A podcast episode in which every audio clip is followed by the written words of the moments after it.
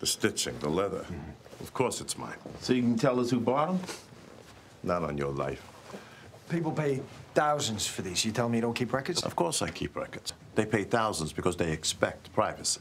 Person that bought that shoe may have killed a woman. I don't know anything about cobbler client confidentiality. That's your uh, your filing system. I do better with a lathe than a laptop. Five eyelet, cap toe Oxford, size 12. Yeah, that's right. Couldn't made more than 50, 60 pair.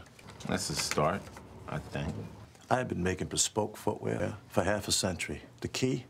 Hand sculpting a wooden last for each and every customer's foot. That's how they get such a perfect fit.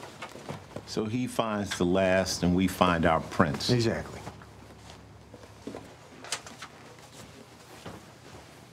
If the shoe fits,